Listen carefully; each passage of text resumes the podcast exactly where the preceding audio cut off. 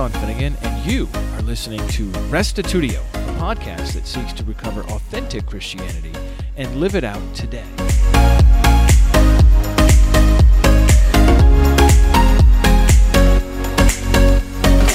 Now we begin the second main part of this class on reading the Bible for yourself. We'll be breaking the Bible into major sections so I can explain how each works. To start, we'll consider the first 17 books of the Bible, the books of Old Testament historical narrative. You'll learn what to look for while reading, the major events covered, the various cultural backgrounds of those periods, God's personal name, and why reading Old Testament history is extremely valuable. Here now is episode 536 Read the Bible for Yourself, Part 5 How to Read Old Testament History.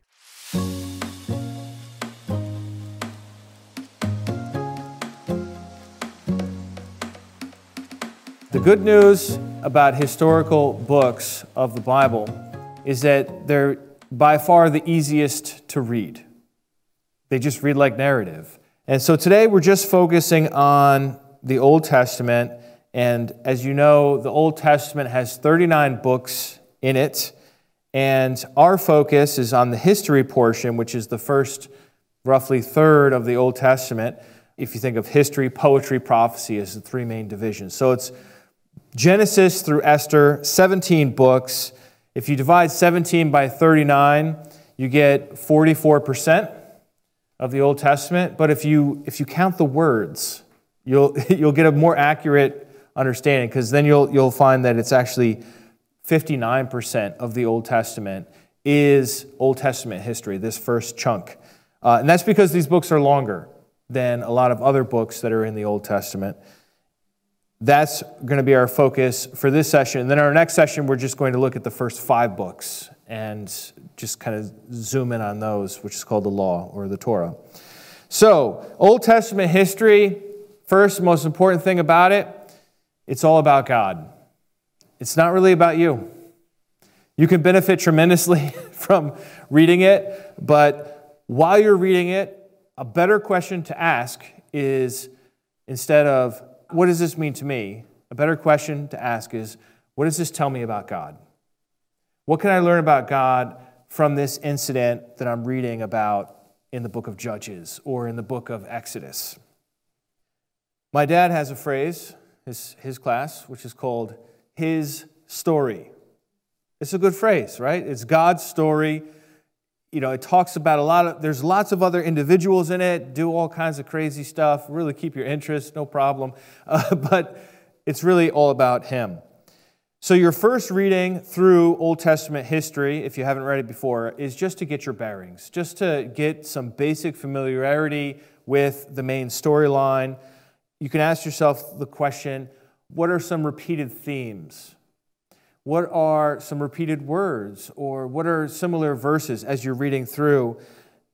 You can gain a lot of insight from that. So, for example, if a book blasts idolatry, well, that's a good indication that that's something that people were struggling with. Why else would you address it? If a book talks about not complaining and testing God, guess what? The people of Israel were doing that.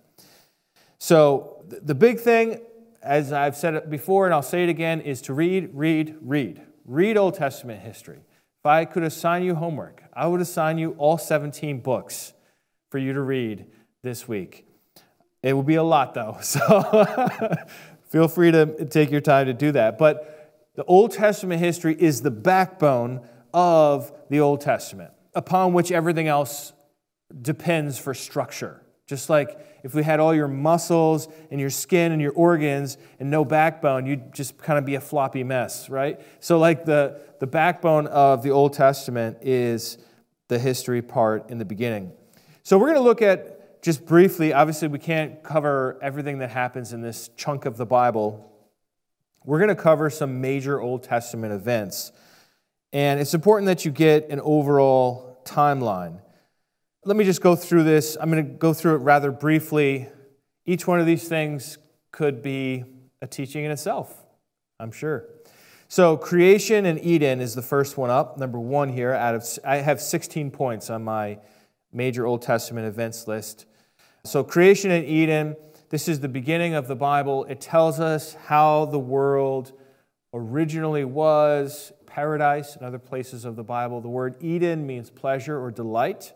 And so the idea is that the world starts out good, and that's tremendously important for theology, is to understand that our world is not a mistake, it's not the result of rebellion or a, a, war between the gods or something like that. It's no, it's it's God's original design, it's good, and that is how we start. But then we move into rebellions and consequences. We usually talk about the fall, a singular cosmic event where humanity rebels against God. But there are actually three falls in Genesis.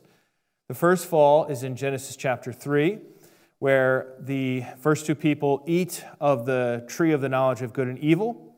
The second fall is in Genesis chapter 6, where every intention of everyone's heart is only evil all day long. And there's a flood. And then the third fall is in Genesis 11 with the Tower of Babel. And there's an open rebellion to make a name for themselves and to not get scattered and to not fill the earth, which is what God had commanded. And so God scatters the people by changing their languages. And so that makes it hard for them to cooperate. Still dealing with that today. With all our technology, it's still, still a problem. All right, then we have Abraham and Sarah and their descendants. This is uh, something we, we often will refer to as the patriarchal period. It's a huge chunk of time spanning multiple generations, and it is the origins of Israel. So there is no nation of Israel, but these are the ancestors of what will become the nation of Israel. Then Israel, as a, a people, about seven, I think 77, 70 plus people, go down, so a big family, multi generational family, goes down to Egypt. They sojourn in Egypt for centuries, and then they are brought out of Egypt by Moses. Well, God through Moses, and Aaron was involved, and I think Miriam was there too, right? She played a role. So they leave Egypt and they go to Mount Sinai, and so that's all described in the 10 plagues and the Exodus from Egypt. At Mount Sinai, they receive the Torah, that's God's instruction. It's also called the law. We'll talk more about that next time. And then there's 40 years of wandering because they actually get all the way right to the promised land where Moses told them, You know, God has promised to give you this land, the land of your ancestors, of Abraham and Isaac and Jacob. And they get there and they're, they're right on the edge of it. And Moses says, Go. And they say, No. so there's a rebellion, and we get 40 years of wandering in the desert. And then they finally do enter the promised land through Joshua. And then we have a period of judges. The judges are charismatic leaders that God calls for a purpose. They serve out their purpose, and then after they die, there is no judge until there's a need for another judge. And then we have Samuel, he's the hinge of history because he's at the time of the judges and he anoints the first king. So he's the last of the judges. He's also, in a sense, the first of the prophets. Not that there weren't prophets before this, but not in the same sense of speaking truth to the king and holding the king accountable. Samuel certainly does that to Saul, doesn't he? And to David as well. So then we have the kings of the United Kingdom. So that's a period that includes Saul, David, and Solomon. They each reign for 40 years, so that's 120 years. Not a small chunk of time, 120 years. Then we have the succession of the northern tribes. So Israel as a nation splits, and the northern tribes succeed, and the southern tribes become named Judah. And then in the north, the Assyrian Empire comes in and conquers the northern kingdom of Israel and deports them. And they never come back. Nobody knows where they went or what happened to them.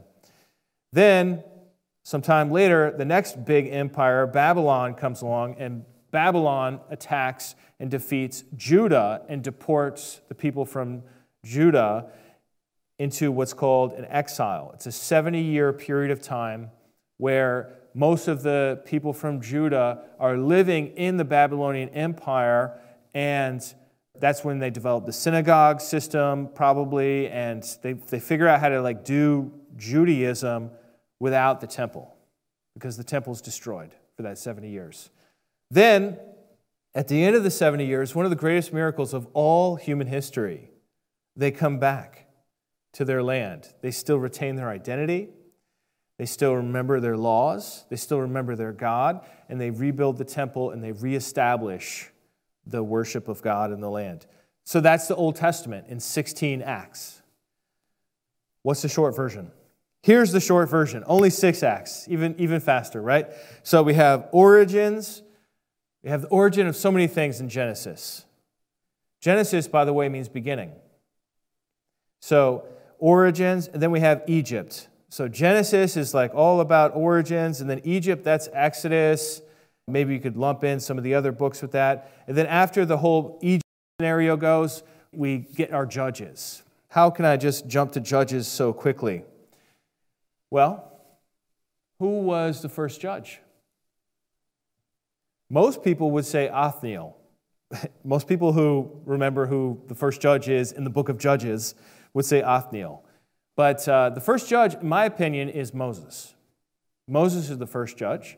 He is a charismatic leader that God raises up, sends him for a purpose, and then Joshua is not related to Moses in any way, and not even from the same tribe. And so there's a succession to Joshua, but it's not his son like a king to a king's son.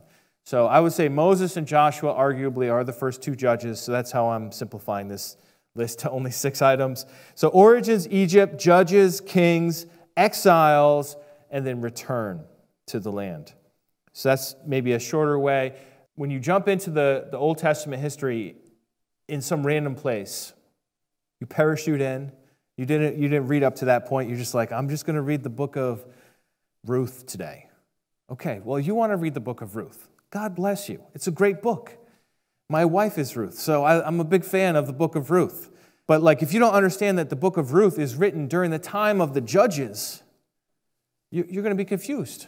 And if you don't have the, the background history of knowing what, what happened with the Moabites and Balaam when they were in that 40 years wandering, like in, in the book of Numbers is described, you don't even understand why Ruth is such an outsider because you don't know the history with the Moabites, what the Moabites did to the Israelites, and why there's actually a law, I think in Deuteronomy, it says, No Moabite shall enter the congregation of the people to the 10th generation.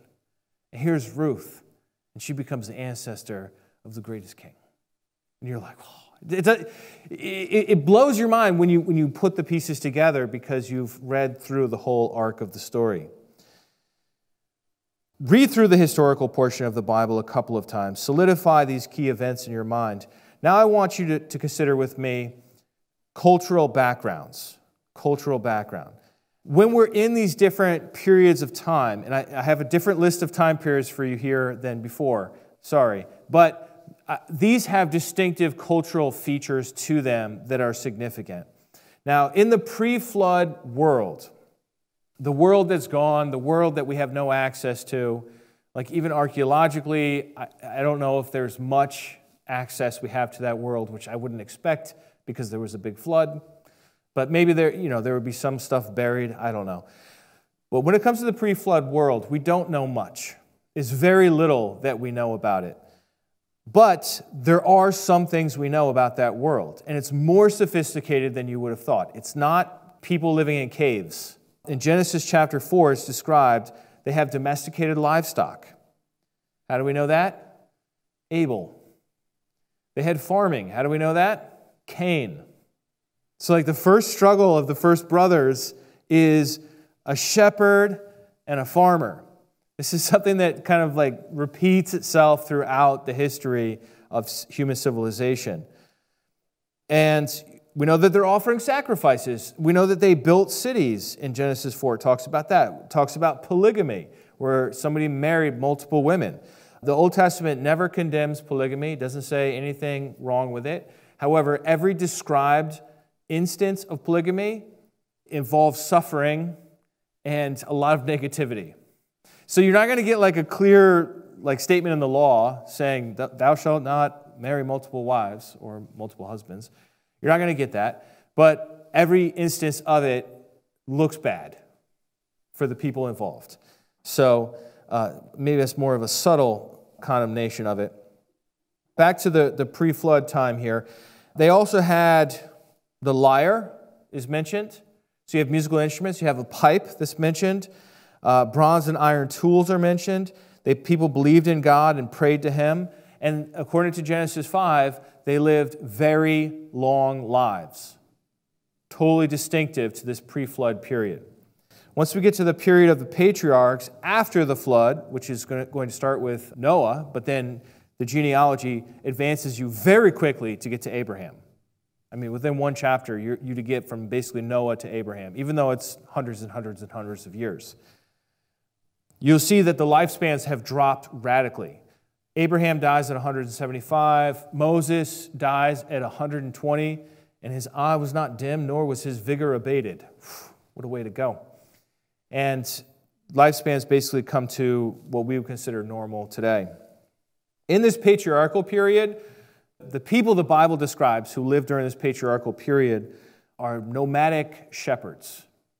So, like, we think about Abraham, and Sarah, Isaac, and Rebecca, and so forth you know, they're, they're grazing. You know, they have these animals, the animals graze, and they live in tents, which are semi permanent structures that are portable. And then they will move to a new area and they will graze over here, and they, and they have to find a well, they have to find water. This is a different kind of world than the pre flood world, at least as far as what the Bible's focused on. The Bible, incidentally, is not concerned about everything all people are doing, it's very much zeroed in on what is the prehistory of Israel. So it's not, it's not talking about what was going on in Africa or in the Americas or if people made it over to Australia or whatever. You know, it's just like much more focused on Israel. So, the big thing that happens in the early patriarchal period was the city of Babel. That's where they try to make a name for themselves. And God condemned them by confusing the languages. This is a huge, significant moment in biblical history because it explains the origins of cultures. Because once you have different languages, you have groups of people separating from each other and living in different places where they can communicate with each other. And as soon as you have groups of people separating from each other, these ones like the food a little spicier over here, and these ones like the they like potatoes and non-spicy foods, and these ones over here they like they invented the noodle, you know, and they're like, we got noodles. What do you got? You know what I mean? That's how culture develops. It's the isolation, and then also the interchange after that. So that all starts happening during this patriarchal period where you have independent cultures developing. You also have the practice of slavery mentioned in Genesis chapter 12. And uh, you have some cities, especially in Egypt. Egypt is seen as like a very sophisticated, very powerful place where there's organization, there's a pharaoh, he's a big deal. And this is also the patriarchal periods where we get the first instance of primogeniture in the Bible. And this is the custom of passing down the lion's share of your inheritance to the firstborn son. And so that's, that plays very largely in the narratives about Ishmael and Isaac, for example, or Esau and Jacob, right? Who, who's the firstborn? Shouldn't the firstborn get it? Well, Ishmael's the firstborn, he should get it. And it goes to Isaac, right? And Esau is the firstborn by like a couple of minutes because they're twins, but Jacob gets it, and so on and so forth. So that, that's kind of like part of the cultural background that's happening in that patriarchal period. Once we get to Egypt, it's a little more urban, a little more sophisticated. There's lots of building. The Israelites end up getting enslaved and building a lot for the Pharaoh. There's a lot of exposure to these Egyptian gods. Egyptian gods are super famous in the ancient world because they were kind of weird and uh, more animal like than a lot of what other people would worship, like the Canaanites, for example the Israelites are exposed to these Egyptian gods and they, they learn about them to whatever degree of just like living in that place. But what's interesting is that they seem to retain some of their stories that they had been passed down to them of this other God named Yahweh. But they don't really necessarily know his name. But then God introduces himself to Moses and tells him his name. And this is like a big moment. That's Exodus chapter 3. And so you've got sort of a battle of the gods. That's the 10 plagues. So it's a very pluralistic religious environment that we're seeing in this Egypt period. And the Israelites are still considered to be shepherds and not farmers.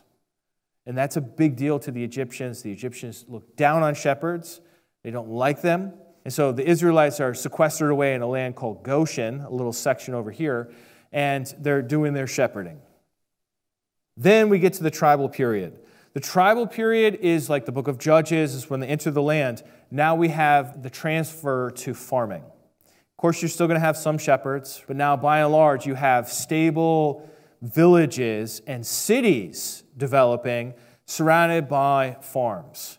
And this is the most anarchic period of Israel's history, once they're in the land at least, where basically there's no central government. You have 12 different tribes and they will occasionally band together, usually not all 12, but you know, two will band with a third or a fourth in order to fight off some external threat.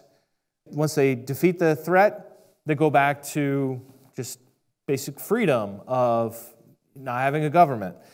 You know, they had a law, but they didn't have necessarily a government with a king or anything like that. There's a lack of internal cohesion but when there is a problem, a judge will arise and fight and bring back stability into the region. However, in Judges 17, verse 6, it says, In those days there was no king in Israel. All the people did what was right in their own eyes. Uh, so, Judges, in one sense, like if you're an anarchist, you're thinking, man, this is like the golden age of Israel.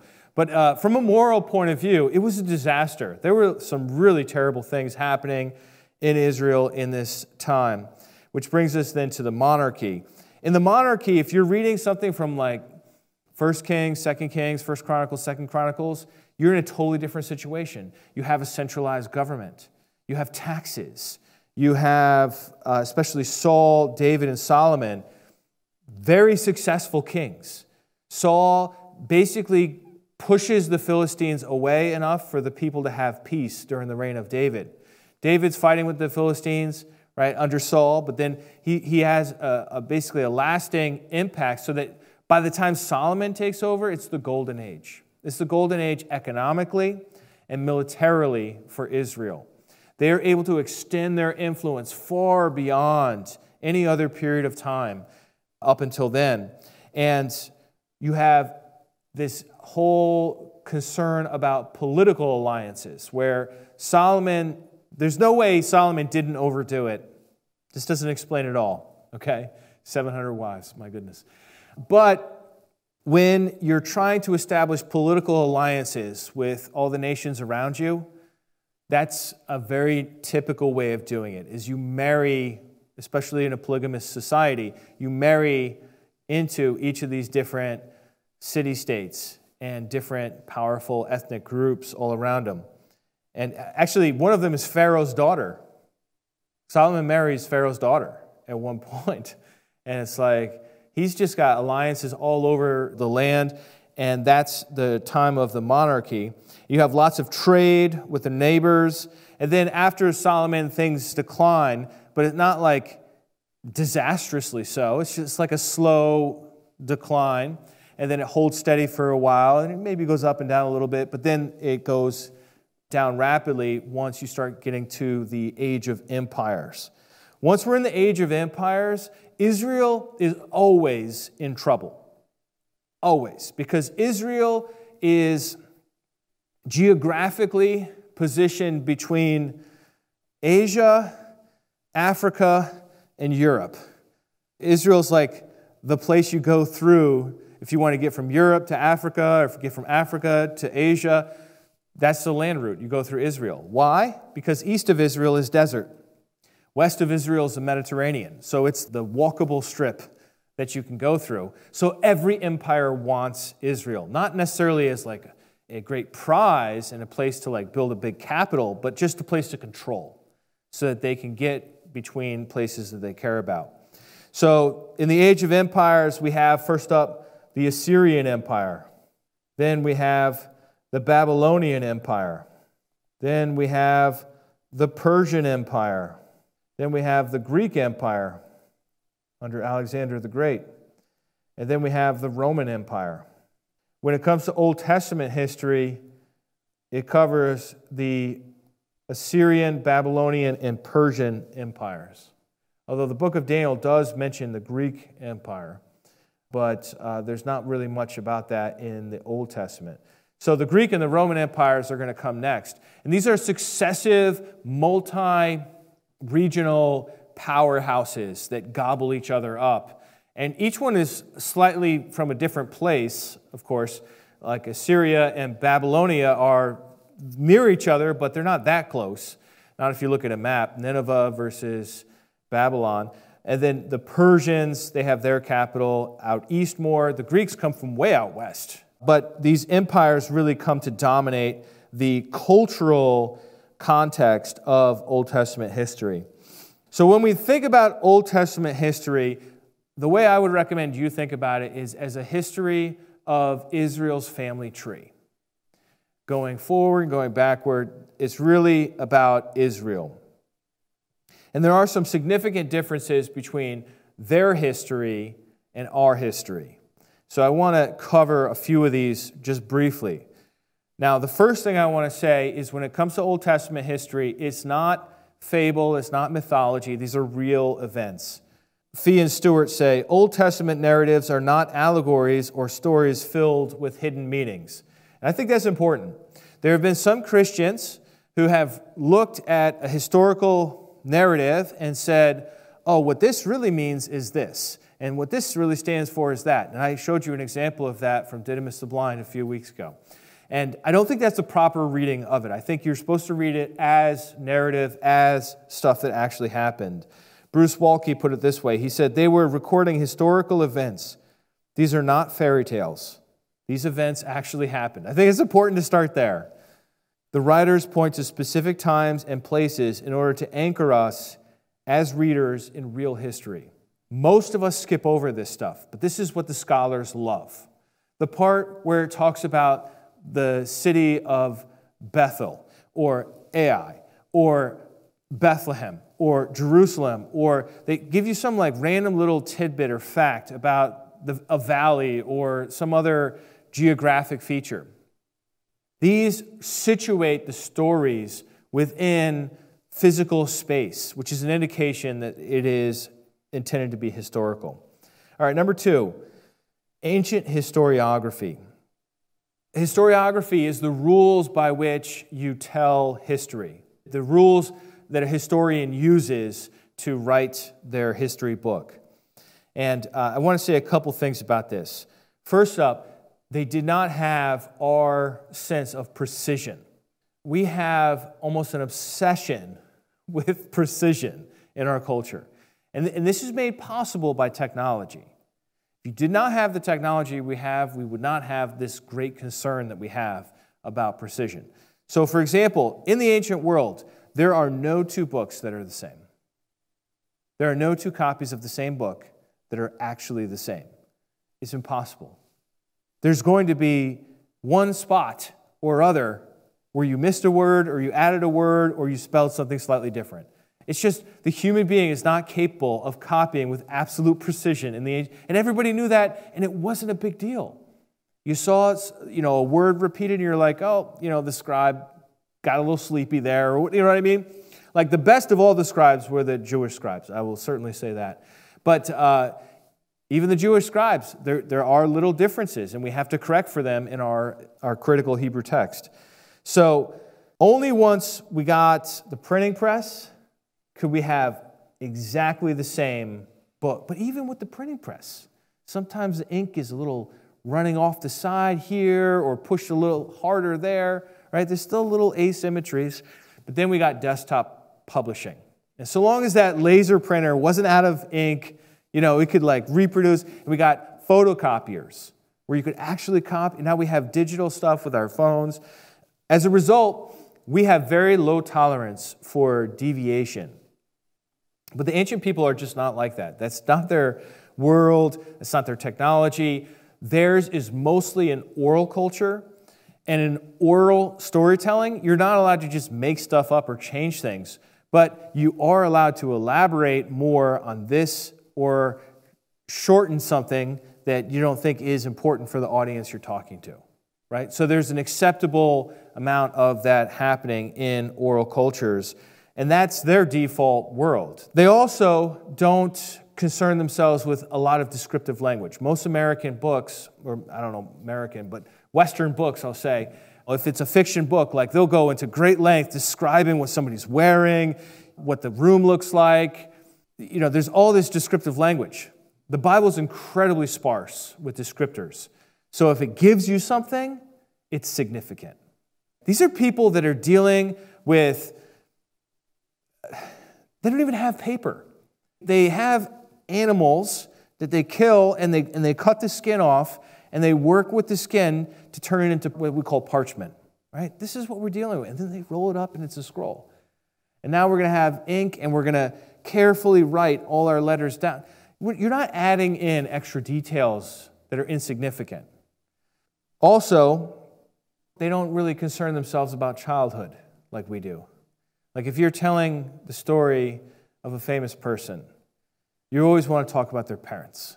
And, and you want to sort of foreshadow who they're going to become by talking about childhood experiences. There's just none of that. Maybe there's a little bit here and there, but that's just not their concern. Again, their history is not our history. Their way of writing history was determined by their time period and what their concerns were. They want to get to the action. What, what did this person do? What was Moses like as, as a kid growing up? How many verses do we have about his childhood? Of course, we all want to know. We all want to know about Moses' childhood because he was in the river, and then Pharaoh's daughter found him, right? We know that. And he was brought up, and then boom, he's 30 years old or he's 40 years old, and, and he, he sees two guys that are, you know, an Egyptian is beating up on a Hebrew, and he, and he jumps in there. So we all want to know, like, what was his childhood like? It doesn't say. Ancient people didn't really care about a lot of the stuff that we care about, and we're reading their books. So, just a word about their historiography. There's no interest in psychology or psychological explanations, sociological explanations. Everything is seen through the progress of history leading to the forming of the nation of Israel, the disastrous exile, and then the return from the exile and the hope that the Old Testament ends with like, hey, we're back in the land. All right, number three, biased but honest. The idea of objective reporting did not exist in the ancient world. They just didn't have that idea. Oh, I'm an objective reporter. I don't have a perspective. They just didn't have that, you know, so they are biased. And they, they're going to own that. They're like, yeah, I believe in this stuff. And so they're injecting their theology into the history that they write, which I think is great. It helps us to see like the God's eye perspective of things. They believe God is a major player in history, so as they're writing their history, God is involved in it. And that's not just like a Hebrew thing or an Israelite thing. There are no secular societies in the ancient world. Zero. There are none. Secularism is a new idea. It developed in the West because of historical reasons. And, I, and you know what? The test for honesty is when they talk about their heroes. Do they mention anything bad? Like when they tell the stories about Abraham, do they mention how he lied about his wife because he's a wuss and he's going to let her go with Pharaoh. Yeah, they do. Or the time that Moses, who gives us the law, forgets to circumcise his own kids. And an angel of the Lord comes and his wife does it for him because he's got some sort of hangup. And this is the guy that's giving us the Torah and he's in disobedience. So all these little blunders, and some of them are big blunders, show us that the historical narrative is actually trustworthy it's not just made up to look, make everybody look good. No, it's telling us what happened.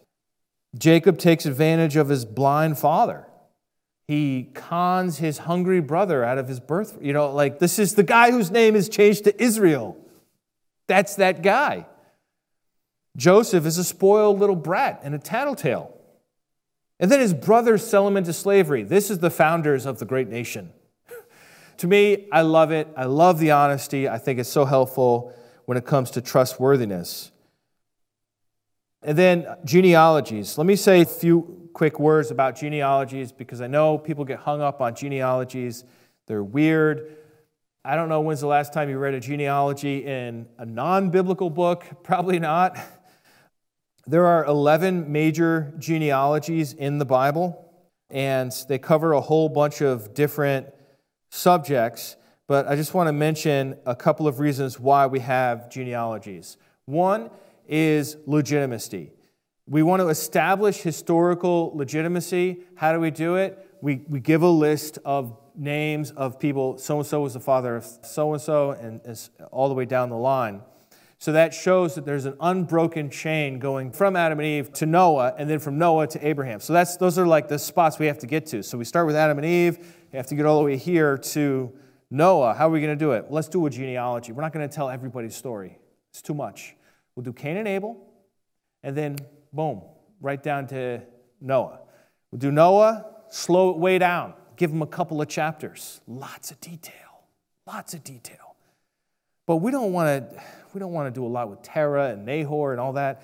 Let's just jump to Abraham. So the genealogy is like the slide you can take to get to the next big thing that you want to focus on. Genealogies are also extremely important to establish the pedigree of a king. When it comes to royalty, you got to establish your ancestors. This is why we see them all over the, the uh, like Matthew chapter 1 and Luke chapter 3. I know it's not Old Testament, but those are examples to establish that Jesus is a legitimate claimant to be the Messiah. We also see that the genealogies tell us a lot about the origins of nations. That's in Genesis chapter 10 and chapter 25. The king's pedigree is also mentioned in Ruth chapter 4. And then the other one is First Chronicles. If you ever get to First Chronicles, you'll notice that the first nine chapters is all genealogies, unbroken list of names that just makes everybody's top 10 verses are all out of First Chronicles, chapters 1 through 9. Just kidding. Why would First Chronicles have so much of that? Well, First Chronicles is written by Ezra. If you read the last chapter of Chronicles and the first chapter of Ezra, they're almost exactly the same.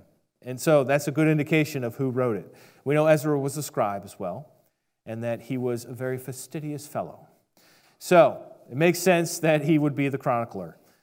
I'm not saying he didn't have anything to work with from predecessors. I don't know anything about that. But I'll just say that if you're living in a post exile community, what do you care about? You care about land. Who's getting the land? We're going to come back here. We, who gets this land over here? Who gets, you know, Joshua, they, he gave the land to certain tribes, to certain places. And then that was owned by certain clans and then families. And the land is a big deal. So now, if we can establish ancestry, we can know who goes to what land. And who is going to be serving as a priest, who's going to be serving as a Levite. Show me your genealogy, and you've got a job in the temple. So, this is all very relevant to his time period. It makes sense to do nine chapters of genealogy to sort of like extend everything all the way back. All right, etiologies. Etiologies are stories about why. So, a kid says to their parent, Why do we have a rainbow? The parent says, Well, the reason why we have a rainbow is because there was a flood. And at the end of the flood, God made a covenant with humanity and he put his bow in the cloud as a sign that he would never destroy the world. That's an etiology, it's an explanation why. So the Old Testament's got tons of these. Why are there different languages? Why do we rest on the Sabbath? Why are baby boys circumcised? You can just imagine the Israelite children asking these questions, or even adults asking, like, why, why are we doing this? You read Genesis, you read Exodus, you read Numbers, Deuteronomy. It tells you why. There's usually some historical incident that occurred that explains why. And the biblical authors love to do this. This is like important to them to explain why things are. All right, let's talk about names ever so briefly.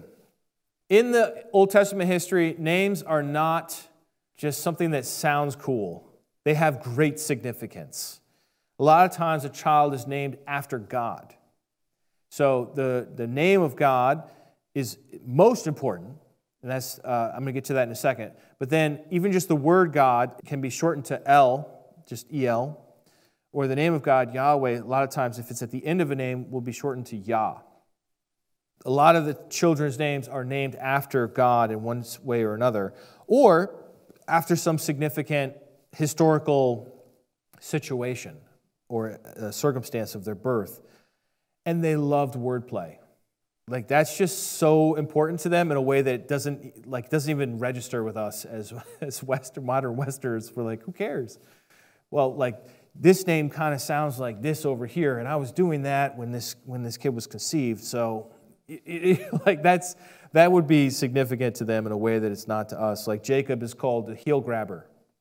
Like who would ever name their kid heel grabber? Hey, heel grabber, it's time for dinner.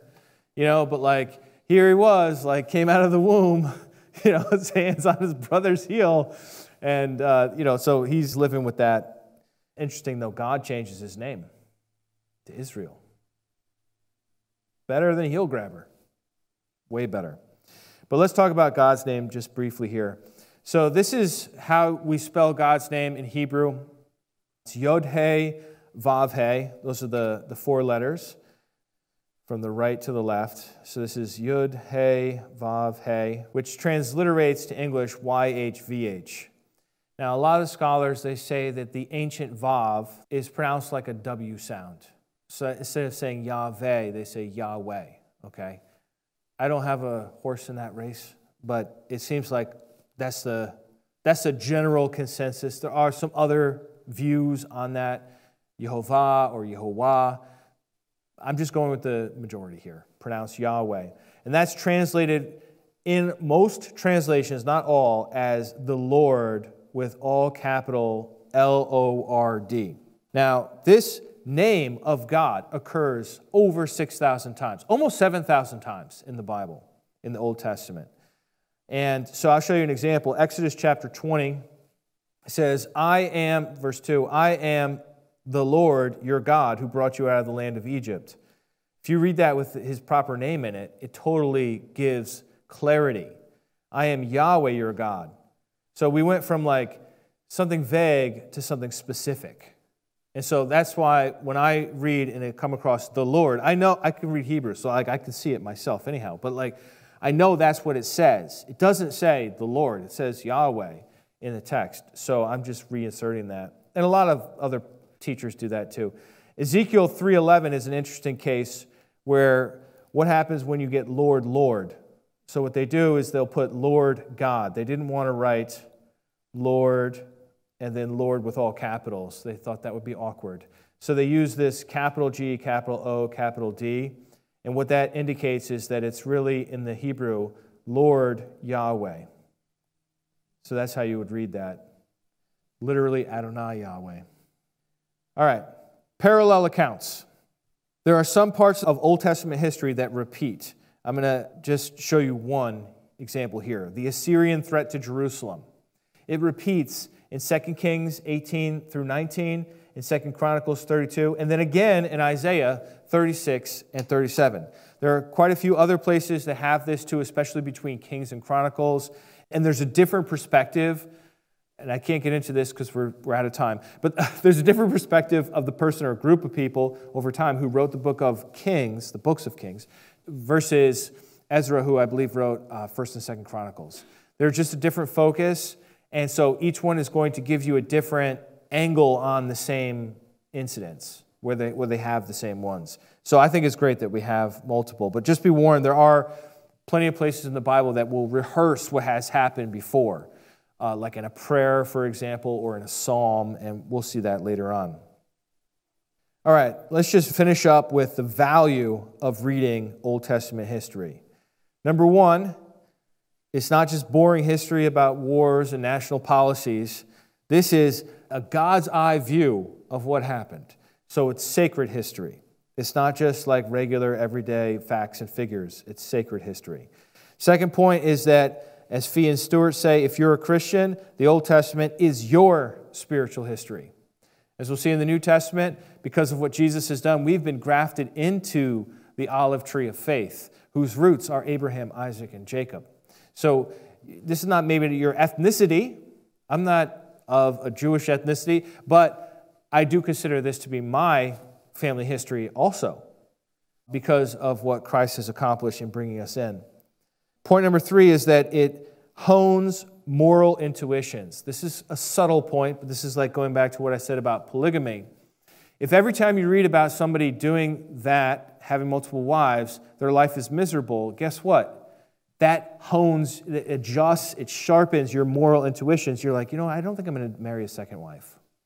Not that it's like a problem in America today, but like, even in ancient times, you could say, yeah, didn't work out well for brother Jacob. He was miserable. Right? And there are a thousand little things like that. I'm just using that as an example. You see something happen, and then it goes badly. You say to yourself, I'm not going to fall for that one.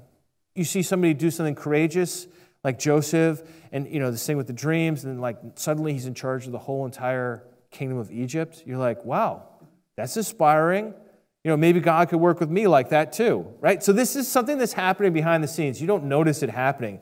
But as you read and reread the Old Testament history, it's changing you. And it's changing what you think is right, and it's changing what you think will probably happen if you do something that you've read about. Number four, it's necessary background. If you're going to understand the rest of the Bible, you have to understand Old Testament history. Bottom line. You cannot understand the prophets, you cannot understand the wisdom literature, and you sure can't understand the New Testament without having the Old Testament history under your belt. Let's review. Read Old Testament history asking the question, What does this tell me about God? Old Testament history serves as the backbone of the entire Old Testament. Getting your bearings amid the chronology of major events will help you understand the rest. When you encounter the Lord, or all caps, or God, all caps, substitute in Yahweh, God's personal name. Since the Old Testament covers thousands of years, it's helpful to determine the cultural background for the time period you're reading. It's fine to skim or even skip genealogies.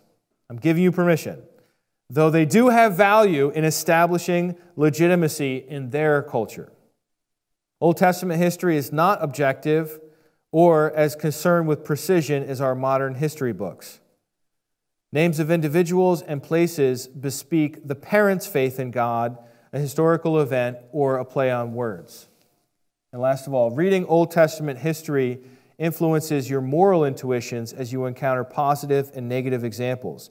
And you're not going to find the Bible saying, and that was really dumb and you shouldn't do that.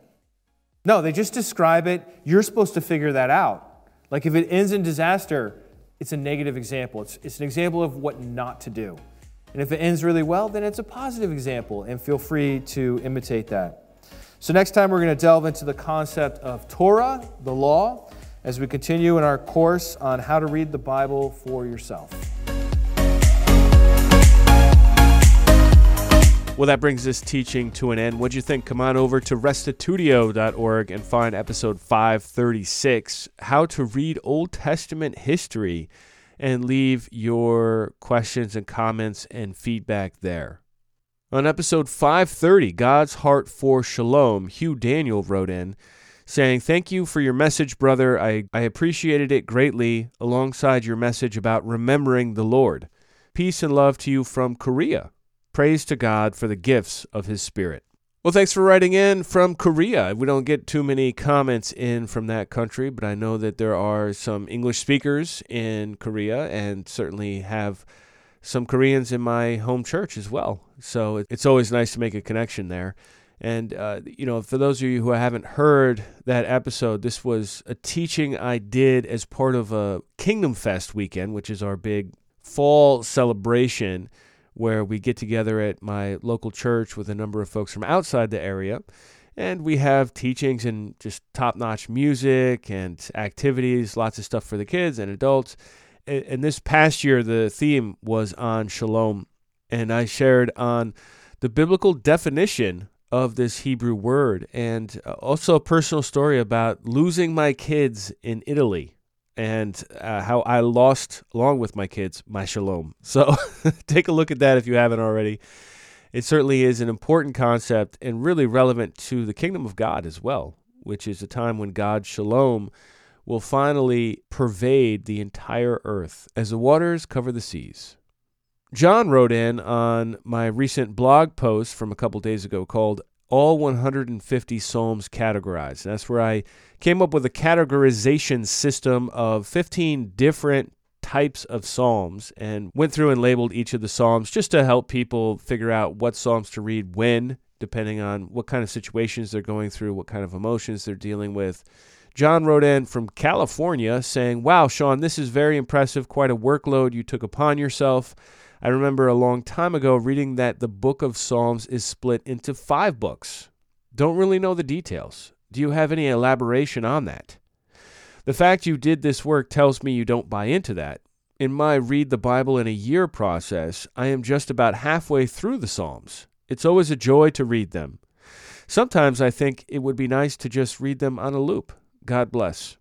Well, John, thanks for writing in. You are right that the Psalms is broken into five books, probably to imitate the Torah. I don't honestly know much about why and how they divided up the Psalms. But I did watch a Bible Project video that I thought was pretty helpful on the topic. So you could just search Bible Project and Psalms and you'll be able to find it. It's the first one that shows up with the most views from a number of years back, where they just break out the Psalms into those five books and talk about that structure a little bit. Tim Mackie's great on this stuff. He's just such a structure guy and he always finds the structure and overall logic of any particular book of the Bible, and uh, certainly recommend him for that. In a future episode of my Read the Bible for Yourself class, I will be going through these Psalms and hopefully helping you understand how they work a little better. So stay tuned for that in a future episode. Well, that's it for today. Thanks for listening. If you'd like to support Restitutio, you can do that at our website, restitutio.org. Thanks to those of you who are supporting this ministry, especially those who have set up monthly recurring giving. It sure does help a lot. I'll catch you next week, and remember the truth has nothing to fear.